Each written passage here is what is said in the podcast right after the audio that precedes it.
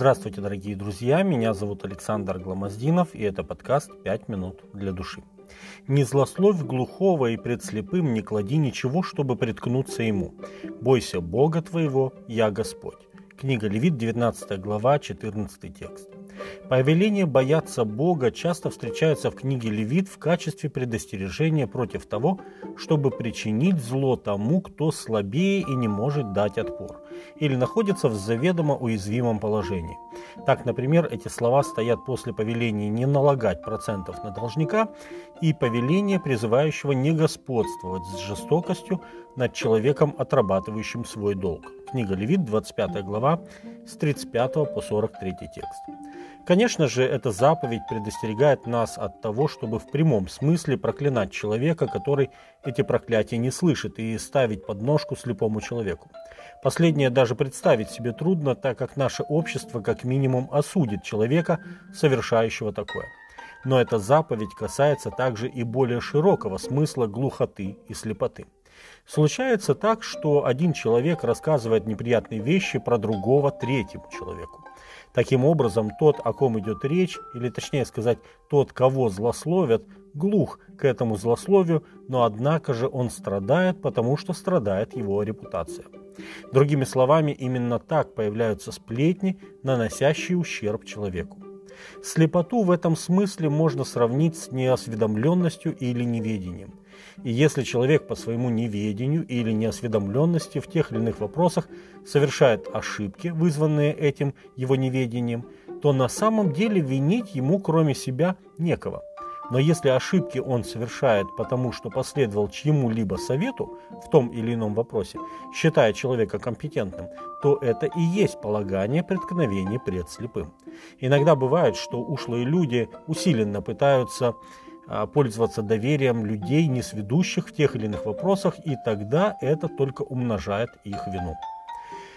Глухота и слепота часто используются в Библии как выражение духовной невосприимчивости и духовного заблуждения. Именно так говорил Моисей, говоря о черствости сердец израильского народа.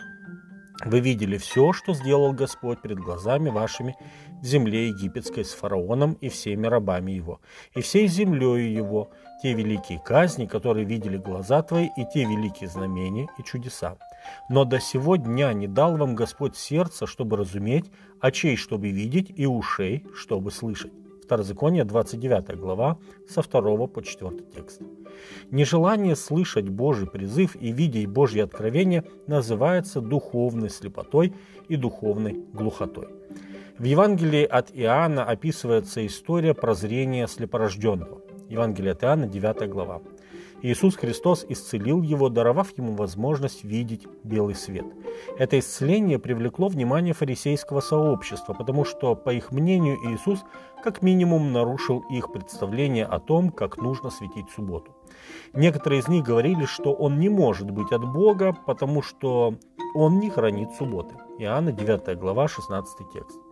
Вызвав к себе прозревшего, они старались убедить его в том, что Иисус – это грешник и не стоит его слушать. После этого выгнали бывшего слепого прочь. Иисус же, найдя его, спросил, «Веруешь ли ты в Сына Божия?» Тот ответил, что не знает его. И тогда Иисус говорит, «И видел ты его, и он говорит с тобою». Он же отвечал, «Верую, Господи», и поклонился ему. После этого Иисус говорит, «На суд я пришел в мир, чтобы невидящие видели, а видящие стали слепы». Евангелие от Иоанна, 9 глава, 39 текст. Этими последними словами Иисус констатировал свершившееся.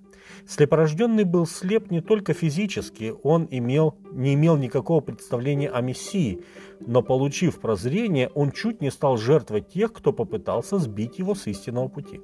Но, слава Богу, он обрел и духовное зрение, он узнал истину и поверил в Иисуса.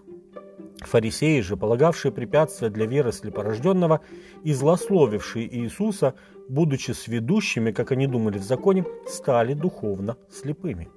Дорогие друзья, прозревая духовно, наш долг помогать ближним увидеть свет Евангелия, а не сбивать их с пути, указывать на Христа, а не отвращать от Него. С вами были «Пять минут для души» и пастор Александр Гломоздинов. thank you